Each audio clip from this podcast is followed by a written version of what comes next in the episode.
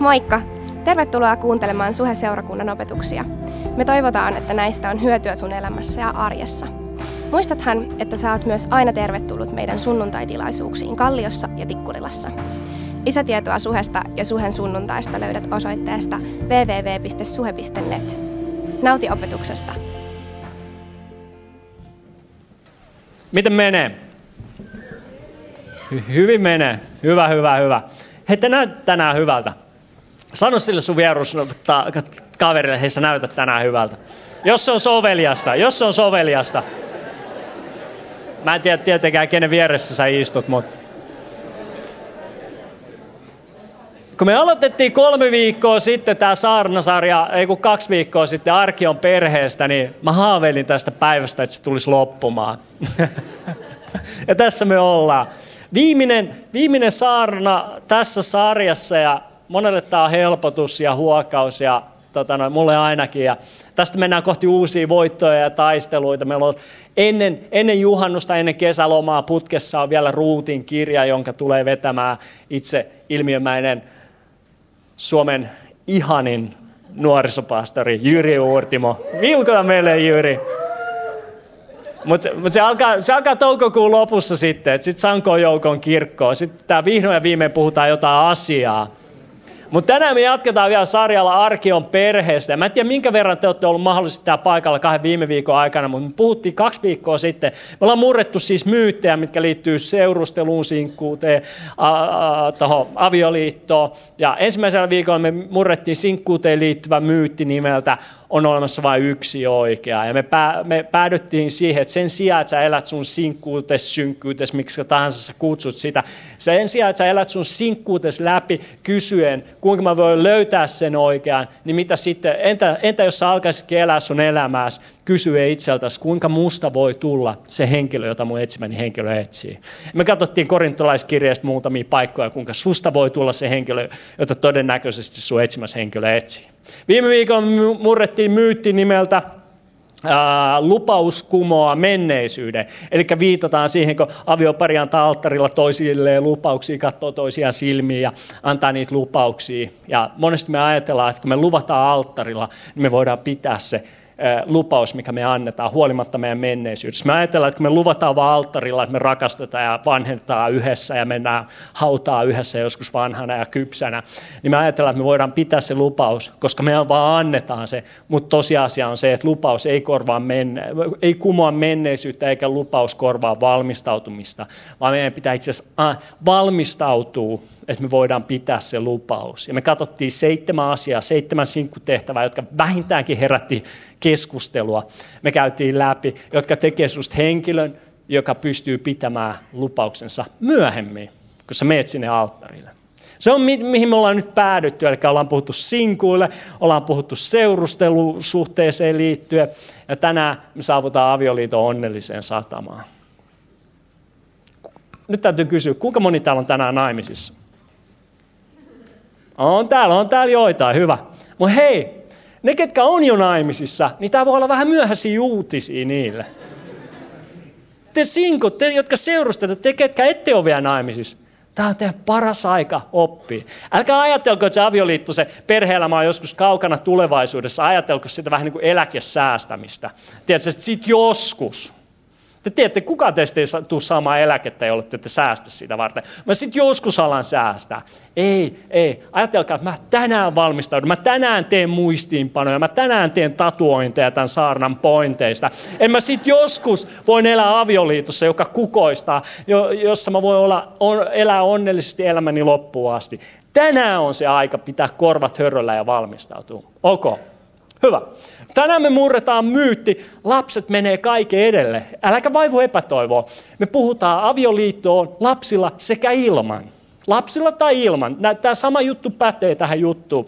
Ja te tuutte kohta kuulessa. Mutta ennen kuin mennään tähän myyttiin, mä haluan käydä läpi kolmenlaiset avioliitot. Ja mä tarvin tänne vähän mun kaksi parasta kaveria. Toisen nimi on Jaakko ja toisen nimi on Jaana. Olemassa kolmenlaisia avioliittoja.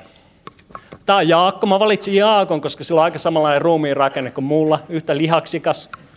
Mulla on vähän parempi pukeutumistyyli. Jaakolle ei ole vielä harmaita hiuksia, mutta nekin on tulossa. Ja tämä on Jaana. Ei tarvi sanoa, miksi hänet on valittu tähän. Tiedätkö, olemassa aviopareja, jotka on kasvokkain. Vähän täytyy, vähän täytyy lähennellä näitä. Tiedätkö, kasvokkain oleva aviopari. Ja suurin osa aviopareista aloittaa avioliittonsa kasvokkain. Eikö? Te olette alttarilla ja te teette toisilleen lupauksia ja te haluatte mennä naimisiin. Miksi? Koska se on vain tapa.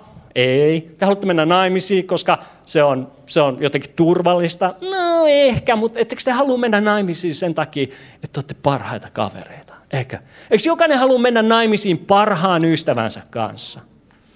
Ja nyt Jaakko ja Jaana, ne on parhaita ystävyyksiä, ne vaalii sitä ystävyyssuhdetta, ne viihtyy toinensa toisensa seurassa ja ne menee naimisiin, koska ne haluaa olla parhaita ystäviä, vanheta yhdessä, rakastaa toisiaan myötä ja sekä vastoinkäymissä.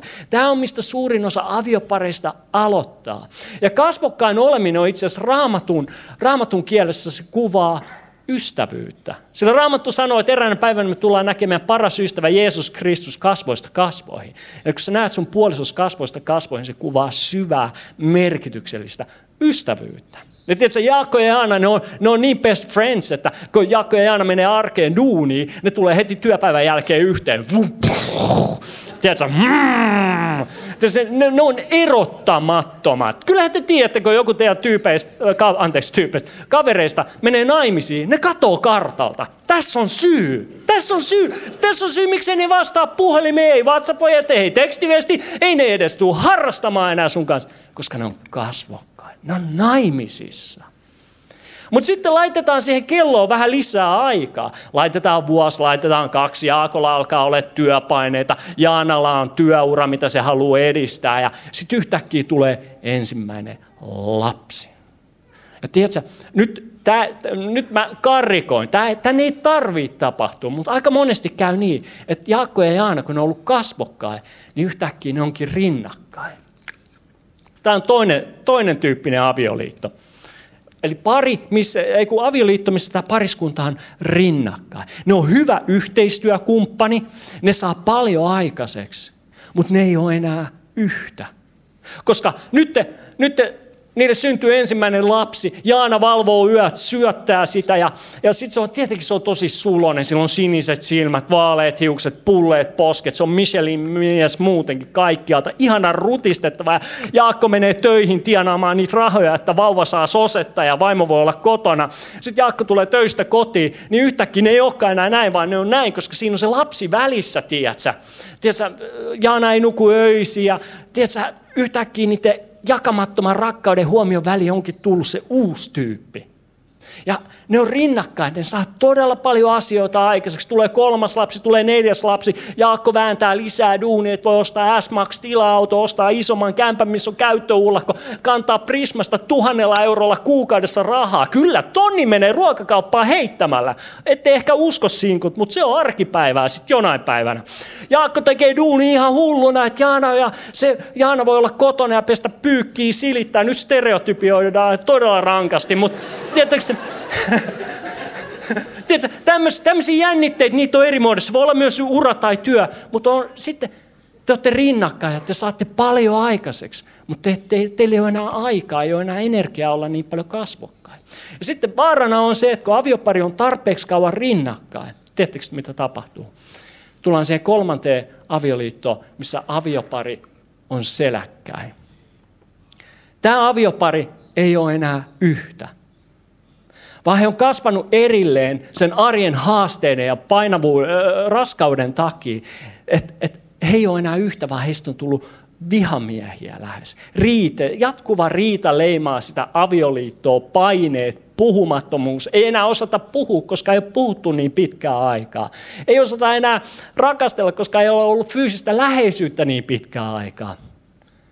Ja, ja tota, no, tämä on se kolmas avioliiton vaihe. Ja kukaan, ei, kukaan aviopari, mä voin kertoa nyt, että rakkaus on ikuista, huu, tiedätkö, ei tämmöistä tapahdu tosi elämässä, mutta tiedätkö, kukaan aviopari ei mene naimisiin, eikä ne varsinkaan herää yhtenä aamuna ja tajuu olevansa seläkkäin. Kukaan aviopareista ei edes halua olla seläkkäin, mutta puhutaan erilleen kasvamisesta. Ensin te olette kasvokkain, tulee paineet kaikkea, jos ette te tajuu siinä vaiheessa, te olette rinnakkain, te olette tarpeeksi kauan rinnakkain, te olette seläkkäin. Ja kuka aviopari ei oikeasti halua tätä, mutta se tapahtuu vähän kuin itsestään, jolloin te ymmärrä, että upea, mahtava avioliitto vaatii jatkuvaa työtä.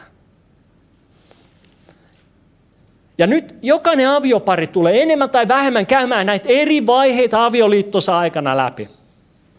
Me, me, me tulla, sä tulet näkee erilaisia vaiheita sun avioliitossa. Joskus sulla on neljä lasta, joskus sulla on kaksi lasta, joskus sulla ei ole yhtään lasta. Ja, tiiätkö, se vaan menee eri vaiheissa. Esimerkiksi kaksi kuukautta sitten minä ja mun vaimo Yhden uuvuttavan päivän jälkeen me romahdettiin meidän sohvalle. Pari kuukautta sitten jo. Ja se syy, mistä mä tiedän, miksi se on uuvuttava, koska kaikki meidän päivät on uuvuttavia neljän lapsen kanssa. Mieti, kun sä lastaat astianpesukoneeseen kerran ne likaset asiat. Niin me tehdään se about kymmenen kertaa. Sä peset yhden koneellisen pyykkiin yksi viikossa. Me pestään kymmenen konetta päivässä.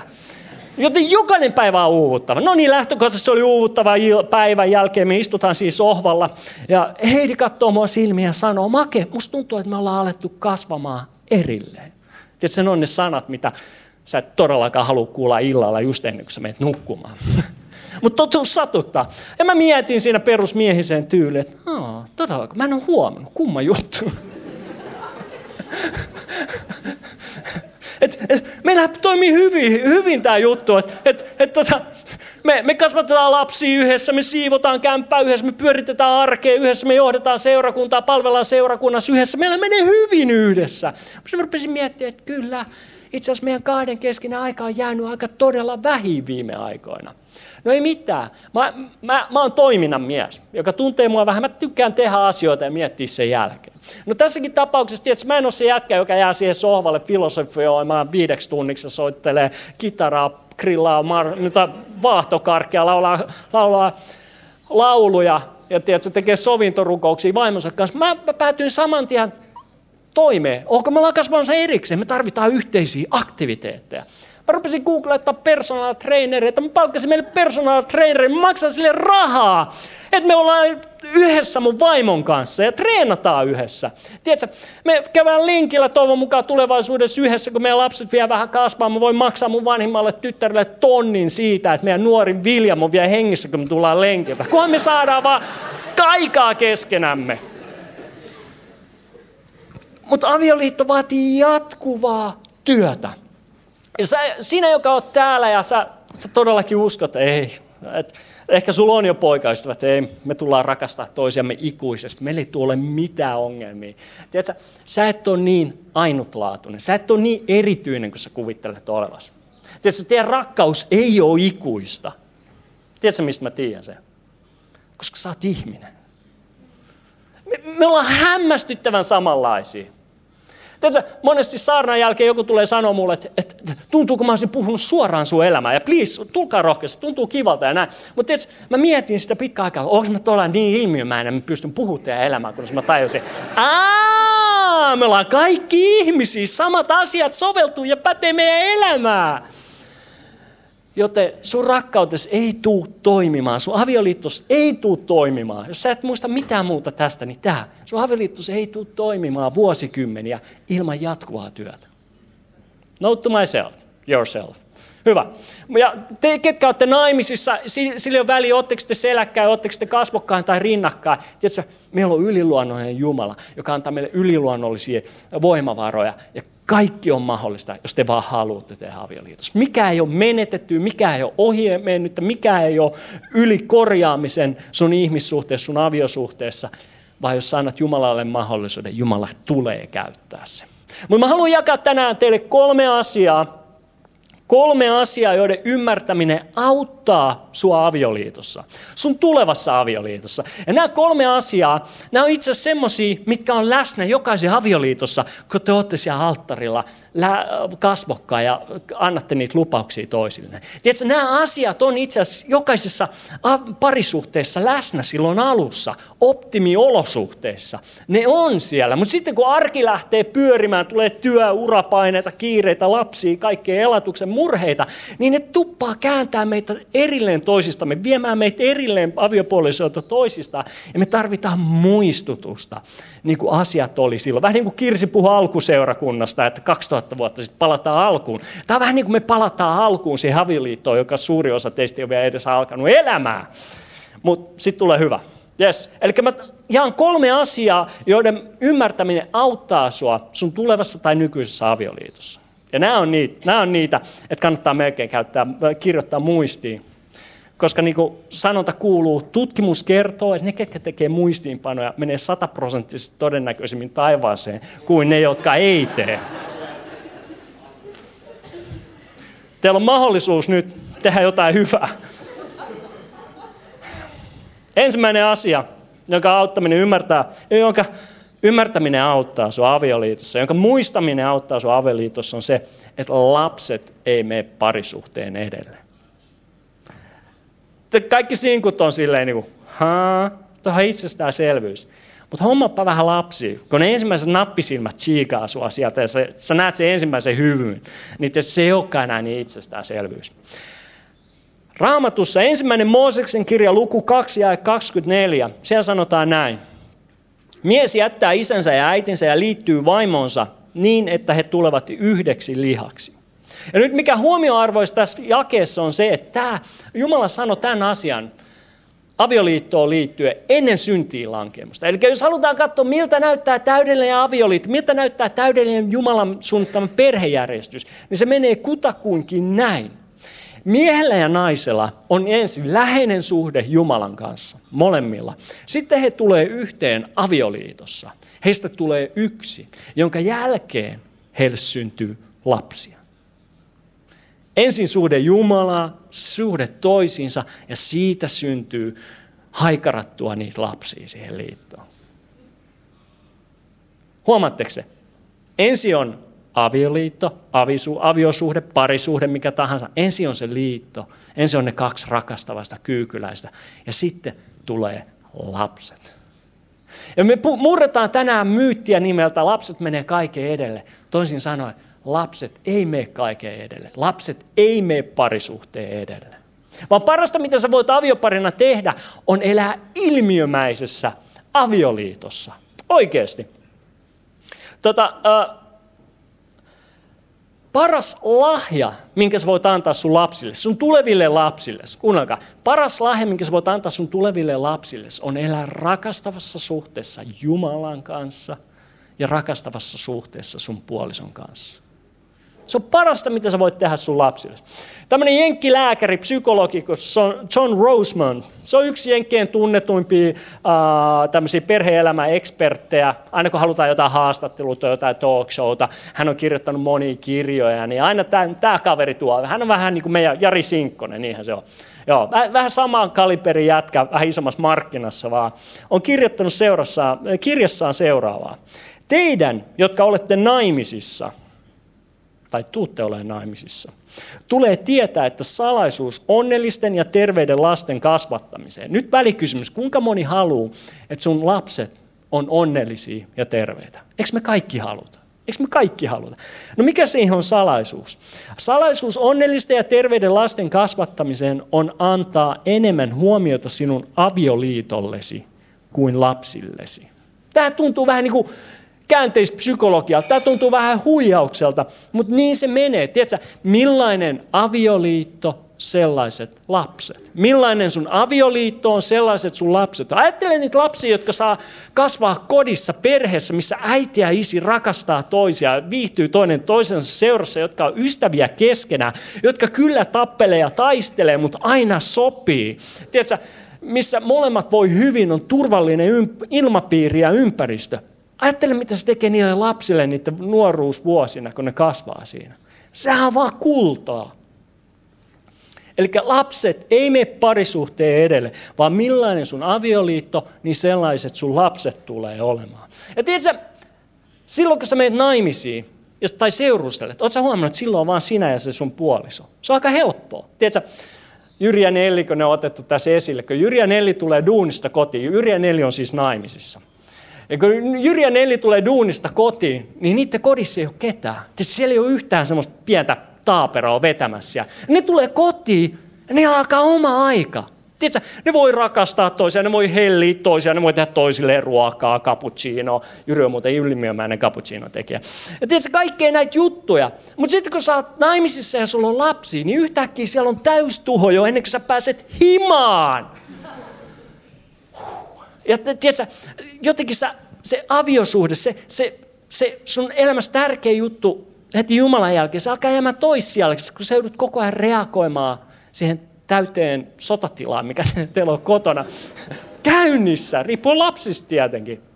Mutta tiedätkö, Jumalan prioriteetit, Jumalan tärkeysjärjestys ei muutu lapsien myötä. Ensin on aviosuhde, sitten on lapset, myös silloinkin, kun niitä lapsia on. Eikö se ole hämmentävää? Eli tota noin, se kukaan aviopari ei tietoisesti halua alkaa niin kuin viettää vähemmän aikaa, mutta se arki tekee, melkein pakottaa toisinaan siihen. Nyt mä tuon antaa teille pari käytännön vinkkiä, mitkä teidän kaikkien täytyy kuulla. Että voitte ymmärtää se, että lapset ei mene kaiken edellä. Esimerkiksi meidän lapsilla on nukkumaanmenoaika. Kuinka monen oli muuten lapsuudessaan ja nuoruudessaan nukkumaanmenoaika? Mulle ei ollut, voi teitä. Meidän lapset menee kahdeksalta sänkyyn. Ei sen takia, että ne tarvii unta. Lääkärit väittää, että lapset kyllä tarvii unta, mutta mä en ole kiinnostunut siitä. Meidän, meidän lapset menee kahdeksalta sänkyyn, koska sitä alkaa äitin ja isin kahden keskinen aika. Tiedätkö, meidän 11 vuotta se aina kapina. Mutta Inkan, meidän vanhimma, ei tarvi mennä omaan sänkyyn, sen pitää vaan mennä omaan huoneeseen. Se voi mennä sitten myöhemmin nukkuu, mutta out of my way. Koska me tarvitaan omaa aikaa, koska lapset ei mene kaiken edelle. Toinen on lapset ja harrastukset. Niistä puhutaan mediassa paljon. Meidän lapset, niin saa olla tasan tarkkaan yksi harrastus. Yksi harrastus. Ei sen takia, ettei ne pystyisi hoitaa useampia. Ei sen takia, etteikö meidän rahat riittäisi. Joo, ei riitä, mutta... mutta vaan yksi harrastus. Ja toinen sääntö on, että sun pitää olla kykenevä menee itse siihen harrastukseen. Tiedätkö miksi? Koska mä en halua käyttää mun jokaista arkia viikonloppuiltaan, niin mä ajan neljää lasta ympäri, kun joku Uber-taksipalvelu ympäri pääkaupunkiseutuu vedää vaan proteiinisheikkiä ja kahvia autossa, kun mä en erkeä edes syömään, kun mä kuskaan niitä. Yksi harrastus ja sinne pitää voida mennä itse. Miksi? Koska äiti ja isi haluaa treenata yhdessä.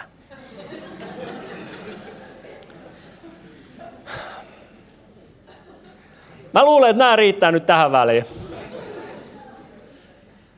Eli lapset ei mene kaiken edelle. Lapset ei mene sun parisuhteen edelle. Se on helppo uskoa siihen saakka, kunnes sulle tulee lapsi. Mutta kun sä saat toimia sen lasten kanssa, niin sit sä oot kova jätkä. Ja tarvitaan sääntöjä, tarvitaan rajoja, mitä mä just äsken annoin sulle. Toinen asia, mistä mä haluan muistuttaa sua, toinen asia, mikä tulee auttamaan sua sun avioliitossa, on, että sä muistat, että avioparina ootte perhe, ette vihollisia. Te olette perhe, ette vihollisia.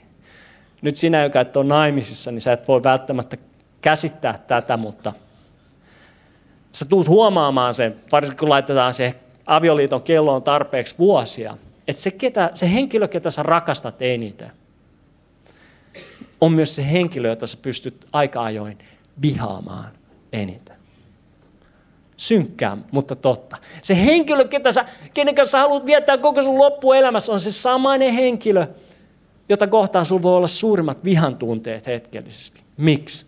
Koska henkilö, joka tuntee sun läpikotasin, pystyy satuttaa sua eniten. Tiedätkö, se henkilö, kenen kanssa vietät eniten aikaa, sillä on kyky turhauttaa sua todella paljon enemmän kuin henkilöillä, kenen kanssa sä et vietä niin paljon aikaa. Mutta niissä hetkissä sun täytyy muistaa, että se sun puoliso ei ole sun vihollinen, vaan te olette perhettä. Mä en tiedä, muistatteko, viime viikolla me puhuttiin siitä, että sun avioliittoon on osa suurempaa tarinaa. Paavali puhuu siitä Efesolais 5, kuinka, kuinka sun avioliitto on kuva itse asiassa Kristuksen ja seurakunnan välisestä yhteydestä. Toisin sanoen sun avioliitto, sun tuleva avioliitto, sun nykyinen avioliitto on Jumalan näkökulmasta kuvastaa Jumalan rakkautta ihmiskuntaa kohtaan. Ja sen takia sielun vihollinen haluaa hajottaa sun avioliittoon, sun perhees yli kaiken, koska se ei halua, että Jumalan rakkaus voisi loistaa tässä maailmassa, tässä synkkyydessä, sun avioliiton ja sun perheen kautta. Toinen syy, miksi sielun vihollinen vihaa, vihaa sun avioliittoa yli kaiken ja taistelee sitä vastaan, on se, että, että te olette avioparina Jumalan yhdistämiä. Ainoastaan kolmiyhteinen Jumala voi liittää kaksi ihmistä yhteen niin, että niistä tulee yksi. Ja nyt kaikki, mitä, minkä Jumala on yhdistänyt, sen sielun vihollinen haluaa erottaa toisistaan. Toisin sanoen, teillä on vihollinen. Avioparina teillä on vihollinen, mutta se ei ole sun puoliso, vaan teillä on yhteinen vihollinen. Te olette perhettä. Sun täytyy muistaa siinä vaiheessa, kun sä oot valmis huutamaan pääpunaisena, ja ehkä sä huudatkin pääpunaisena. Meidän perheessä huutaminen tulee tosi helposti, koska mä, mä kuulun meidän perheeseen. Mutta se ei ole vakavaa. Se... Mä kävin näiden tilaisuuksien välissä esimerkiksi huutaa vähän kotona mun lapsille. Te ette edes usko, mitä siellä tapahtuu. No anyway, back to basics. Tiedätkö, se sun puoliso, se ei ole sun vihollinen.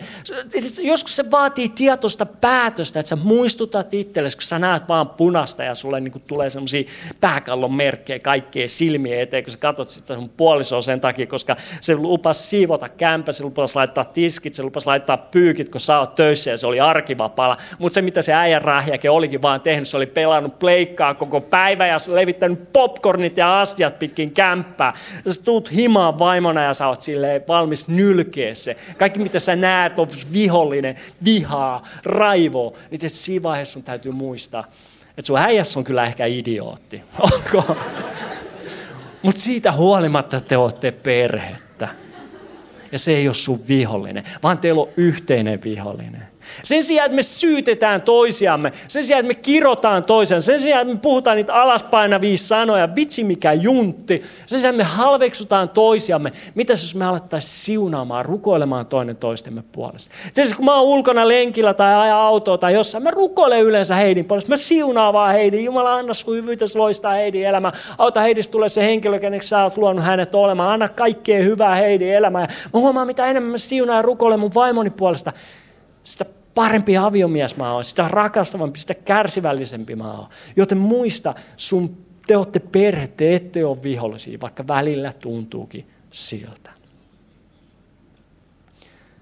Kolme asiaa, jotka auttaa sua, joiden muistaminen auttaa sua sun avioliitossa. Ensimmäinen oli se, että lapset ei mene kaiken edelle, vaan te tarvitte kahden keskeistä aikaa, ihan niin kuin silloin ennen lapsia. Toinen asia oli se, että te olette perhettä, ette vihollisia. Ja kolmas asia ja viimeinen asia myös on se, että teille on tarjolla, avioparina teille on tarjolla yliluonnollinen voima.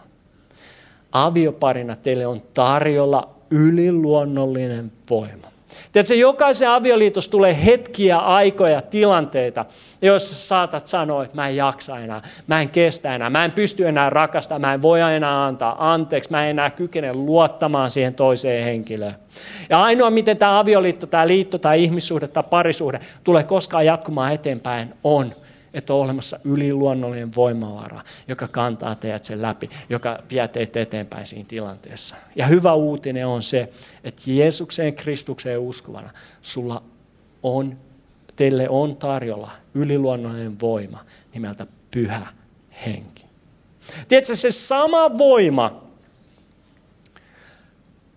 jonka, joka, jonka voimassa Jeesus kykeni rakastamaan – se sama voima, jonka voimassa Jeesus pystyy antamaan anteeksi. Se sama voima, jonka voimassa Jeesus pystyy pitämään yllä ihmissuhteita maan päällä ollessa, on sun elämässä.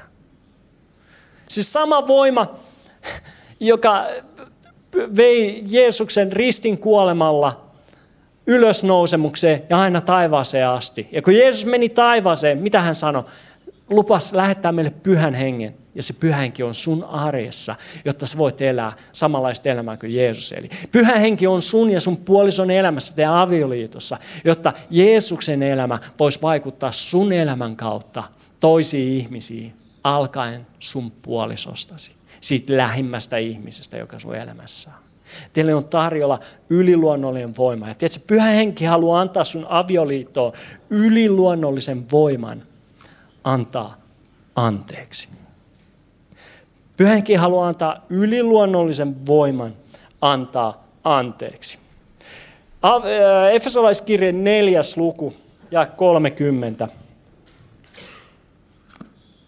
Efesolais 4 ja 30. Siellä Paavali kirjoittaa, älkää tuottako surua Jumalan pyhälle hengelle, jonka olette saaneet sinetiksi lunastuksen päivää varten. Hylätkää kaikki. Kuinka paljon? Kaikki. Katkeruus, kiukku, viha, riitely ja herjaaminen, kaikkinainen pahuus. Olkaa toisianne kohtaan ystävällisiä ja lempeitä ja antakaa toisillenne anteeksi niin kuin Jumalakin on antanut teille anteeksi Kristuksen tähden. Tiedätkö, sä oot saanut anteeksi, jotta sä voit antaa anteeksi.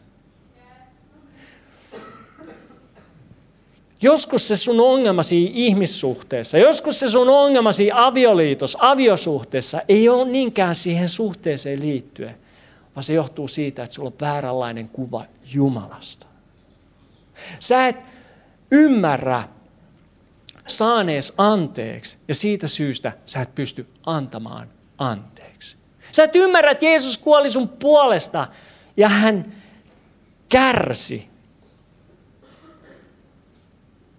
sun puolesta. Jeesus oli rangaistu sun puolesta, mutta sä et ymmärrä sitä ja sen takia sä rankaiset sun puolisoa. Jeesus oli tuomittu sun puolesta, mutta jos sä et ymmärrä sitä, jos et sä usko sitä, jos et sä tunne sitä sun sydämessäsi, niin sä pyrit tuomitsemaan sun puolisoasi. Jos sä et ymmärrä olevasi anteeksi annettu, niin sä et voi antaa anteeksi. Tiedätkö, anteeksi anto, anteeksi annon lahja ei ole yksin sua varten, vaan se on tarkoitettu jaettava. Ei ole avioliittoa ilman anteeksiantoa. Ei ole itse asiassa mitään ihmissuhdetta ilman anteeksiantoa. Luuletko, että se on sattumaa, että Efesolaiskirjan neljännessä luvussa Paavali puhuu, mikä me luettiin just anteeksiantamisesta. Viidennessä luvussa, kun me käytiin läpi, Paavali puhuu mistä? Avioliitosta. Sitten kuudennen luvun alussa Paavali puhuu lapsista ja vanhemmuudesta.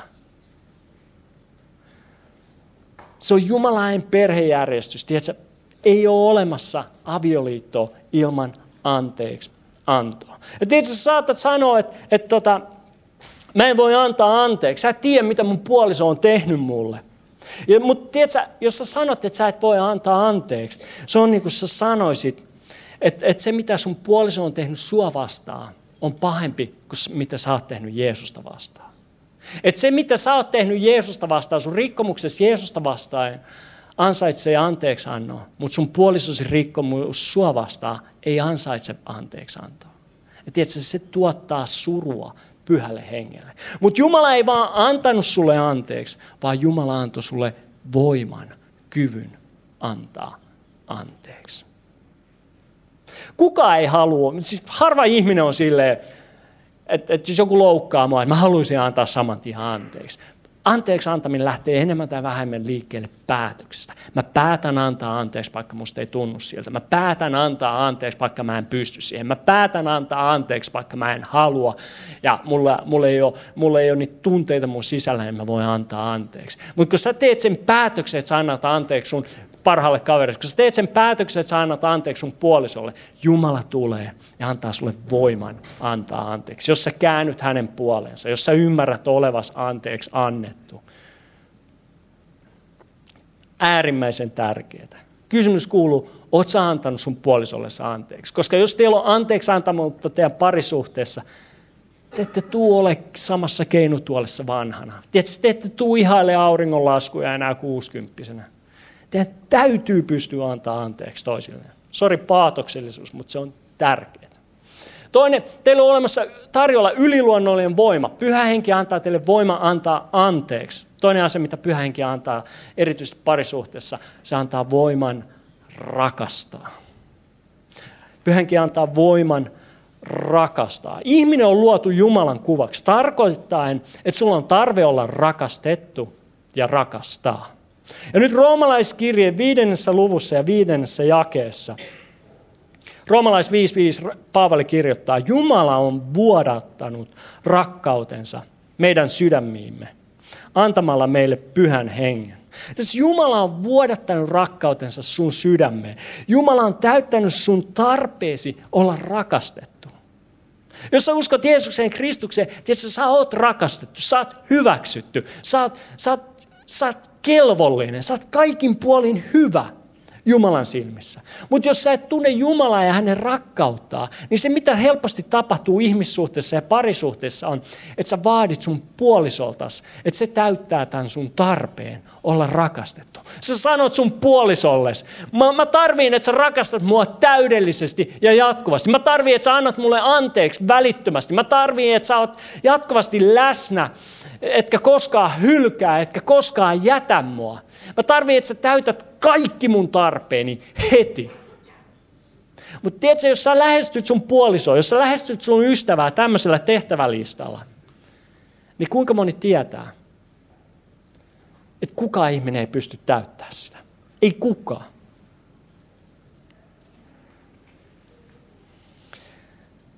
Jos tämä on sun vaatimus sun puolisous kohtaa, mä voin luvata, että sä tuut huomaamaan, että sun puoliso on huono Jumalan korvike. Mm-mm. Mutta tiedätkö, nyt kun sä oot rakastettu, nyt kun sä ymmärrät, että sä oot hyväksytty, kun sä tunnet, että Jumala, ju, ju, ju, että sä oot rakastettu, niin yhtäkkiä sä oot valmis rakastamaan pyhän hengen voimalla. Ja ehkä sä sanot, että, että, tiedätkö, että mä en pysty sitä, että mä en pysty rakastamaan mun puolisoa, mutta, mutta samalla tavalla kuin mun lapset, meillä on aina perjantaisin karkkipäivä. Mun lapset tulee mun luokse, isi me halutaan karkkipäivän karkit. Tiedätkö, samalla tavalla mä isänä, mä lähden mun lasten kanssa, joko mä annan niille rahaa tai mä lähden niiden kanssa kauppaan ja mahdollistan viemällä ne kauppaan ja antamalla niille rahaa, että ne saa sen karkkipäivän karkkissa. Samalla tavalla sä voit mennä Jumalan luokse ja sanoa, että mä tiedän, että mun pitäisi rakastaa, mutta mä en pysty rakastamaan. Mä tiedän, että mun pitäisi antaa anteeksi, mutta mä en pysty antaa anteeksi. Sä voit mennä isän luo ja sanoa, anna mulle rakkautta, anna mulle anteeksiantokyky. Ja Jumala sanoo, sanoo tässä, ota, mä annan sitä sulle. Tiedätkö, jos Jumala antoi ainokaisen poikansa kuolemaan sun puolesta, niin eikö hän anna sulle kaikkea muutakin, mitä me pyydetään ja tarvitaan? Sun avioliittoon, sun parisuhteeseen, sun ihmissuhteeseen on tarjolla yliluonnollinen voima rakastaa ja antaa anteeksi, jos sä vaan meet lähteelle, jos sä vaan meet Jumalan luokse ja pyydät sitä. Ja ne on kaksi asiaa, mitä ehdottomasti tarvitaan jokaisessa avioliitossa, jokaisessa tilanteessa. Tiedätkö, sä et ole rakkauden lähde, vaan Jumala on rakkauden lähde. Ja hänen rakkautensa virtaa sun läpi sun puolisosi elämään. Sä et ole anteeksi antamisen, eh, tiedätkö, sulle ei ole voimaa antaa anteeksi, mutta Jumala anteeksi annon lähde. Ja hänen anteeksi antamisensa voima virtaa sun elämän läpi sun puolisosi elämään. Ja tiedätkö, sä tuut tarvii tätä paljon sun avioliitossa. Mä voin sanoa, 17 vuoden kokemuksella, mä oon saanut paljon anteeksi ja mä oon antanut paljon anteeksi. Ja me ei olla nähty varmaan vielä mitään tähän mennessä. Eli kolme asiaa me ollaan tänään käyty läpi, jotka auttaa sua sun avioliitossa. Sä muistat nämä, koska nämä on läsnä sun elämässä, kun sä löydät sen, sen sun puolison, että te olette parhaat ystävät ja menette naimisiin. Tiedätkö, ne on läsnä siellä. Te ymmärrätte, että lapset ei mene teidän parisuhteen edellä, koska teillä ei ole lapsia. Tiedätkö? Teillä on kaikki aika keskenään. Toinen asia, että te ymmärrätte, että te olette avioparina perhe. Te ette ole toisenne vihollisia, koska rakkaus on vielä tuoretta, kaikki on mahtavasti. Ja kolmas asia oli se, että teille on tarjolla yliluonnollinen voima. Rakastaa, antaa anteeksi. Ja nämä kaksi asiaa auttaa teitä, että voitte olla vanhanakin vielä yhdessä. Että voitte oikeasti elää onnellisesti elämänne loppuun asti. Seurakunta noustaa seisomaan. Me ollaan kolmen viikon aikana tehty matka sinkusta seurusteluun aina avioliittoa asti. Me ollaan ollut satanen lasissa koko ajan ja nyt me ollaan tultu meidän yhteisen ajan pää, loppuun näissä asioissa. Ja, tiedätkö, mä uskon, että Jumala haluaa enemmän kuin me halutaan itse asiassa meidän ihmissuhteet, meidän parisuhteet, meidän aviosuhteet voi kukoistaa ja mennä eteenpäin. Ja ne voi kirkastaa Jumalan nimeä kuvastaa hänen rakkauttaan, jota hän kokee jokaista ihmistä kohtaan. Tiedätkö, Jumala, me ollaan seurakunta, me ollaan hyvissä käsissä, jos me vaan ollaan tarpeeksi nöyriä, pyytääkseen apua Jumalalta, myöntääksemme omat virheemme toinen toisillemme, ollaksemme osana jotain yhteisöä, joka auttaa, joka tekee sitä samaa matkaa meidän kanssa. Ja joskus myös ollaksemme tarpeeksi nöyriä, pyytääksemme ulkopuolista apua silloin, kun sitä tarvitaan. Niin tietysti mä uskon, että kaikki tulee menee hyvin. Jumala haluaa, että ihmissuhteet, parisuhteet voisi tässä seurakunnassa ja jokaisessa seurakunnassa kukoistaa. Kiitos Jumala siitä, että Sä oot meidän puolella, etkä meitä vastaan. Kiitos Jumala, että avioliitto oli sun idea, ei meidän idea. Ja kiitos Jumala siitä, että avioliitto on yhä edelleen. Sen, sen parasta ennen päiväys ei ole mennyt vielä, vaikka meidän kulttuuri väittääkin niin. Avioliiton parasta ennen päiväys ei ole mennyt vielä, vaikka meidän omat kokemukset, meidän vanhempien avioliitot, meidän ystävien avioliitot saattaa sanoa niin. Avioliitto on yhä edelleen upea, mahtava liitto miehen ja naisen välillä, jossa molemmat voi voi kokea syvää merkityksellisyyttä ja tyydytystä. Auta meitä Jumala, auta meitä elämään yhdessä, auta meitä löytämään puoliso itsellemme. Auta meitä kasvamaan vanhoiksi yhdessä niissä meidän liitoissa. Jumala, me kiitetään, että sun voimassa on läsnä meidän elämässä, jokaisella eri vaiheella. Kiitos Jumala, että sä oot luvannut, että sä et jätä sun työtäsi kesken, vaan sä viet sen päätökseen asti. Kun me vaan turvaudutaan suhun, kun me vaan katsotaan suhun, kun me ollaan vaan tarpeeksi nöyriä pyytääksemme apua, niin silloin sä Jumala lupaat apua. Siunaa jokaista täällä Jeesuksen nimessä ja mä haluan vaan puhua toivoa toivottomille, niille kenellä ketkä on ehkä parisuhteessa, jossa ollaan seläkkää, niin Jumala, mä haluan vaan pyytää halua ratkaista asiat ja turvata ennen kaikkea suhun. Kiitos Jumala, että sulle mikään ei ole mahdotonta. Sulle mikään ei ole mahdotonta.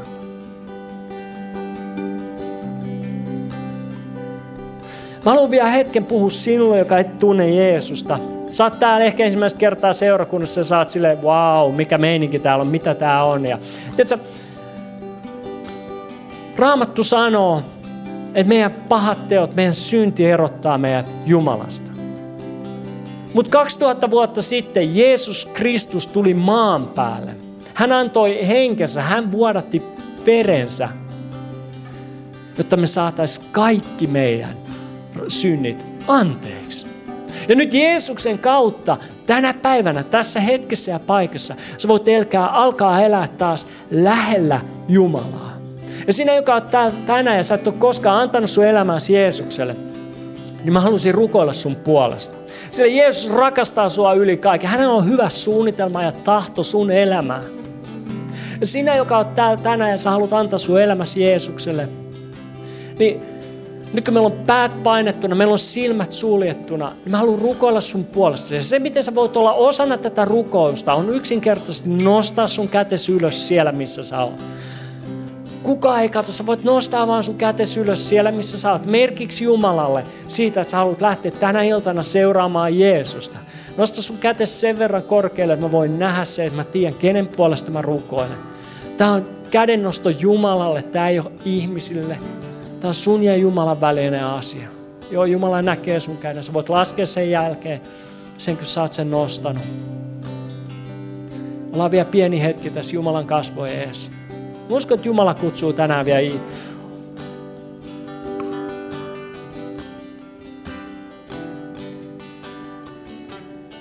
Vielä on varmasti joku, tämän, joka ei tunne Jeesusta. Nyt on sun mahdollisuutesi. Raamattu myös sanoo, että kun me, suullamme kun me sydämessä uskotaan ja suullamme tunnustetaan, että Jeesus on Herra, että hän on kuollut sun puolesta ristillä, että hän oli Jumalan poika, niin Raamattu sanoo, että me pelastutaan joka tarkoittaa, että sä synnyt uudesti Jumalan lapseksi. Me tullaan toisin sanoen rukoilemaan rukous. Se ei ole mikään taikarukous, vaan se on yksinkertainen rukous, missä me tunnustetaan, että Jeesus on Jumalan poika, hän kuoli meidän puolesta ja me uskotaan, että siinä hetkessä, kun sä rukoilet sen ensimmäisen kerran sun elämässä, sä synnyt uudesti Jumalan lapseksi, tulee tulee Jeesuksen seuraaja. Ja nyt me tullaan rukoilemaan tämä rukous, tehdään niin, että mä rukoilen sen ensin, että seurakunta, te rukoilette sen kaikki, rukoilkaa kaikki sen mun, mun perässä. Rukoillaan sen niin kuin me tarkoitetaan sitä. Ok. Rakas Jeesus. Rakas Jeesus. Mä oon tehnyt syntiä sua vastaan. Mä oon tehnyt syntiä sua vastaan. Ja mä tarvitsen sun anteeksiantoasi. Ja mä tarvitsen sun anteeksiantoasi. Jeesus, mä uskon, Jeesus, mä uskon, että sä oot Jumalan poika. että sä oot Jumalan poika. Ja sä kuolit mun puolestani ristillä. Ja sä kuolit mun puolestani ristille. Ja nyt Jeesus, mä pyydän sua, Ja nyt Jeesus, mä pyydän sua. Tule asumaan mun sydämeen. Tule asumaan mun sydämeen. Jeesus, Jeesus, mä haluan oppia uskomaan ja luottamaan sinuun. mä haluan oppia uskomaan ja luottamaan sinuun. Mun elämäni pelastajana Mun elämäni pelastajana ja Herrana. ja Herrana. Amen. Amen. Seurakunta, eiköhän lauleta vielä Jumalalle.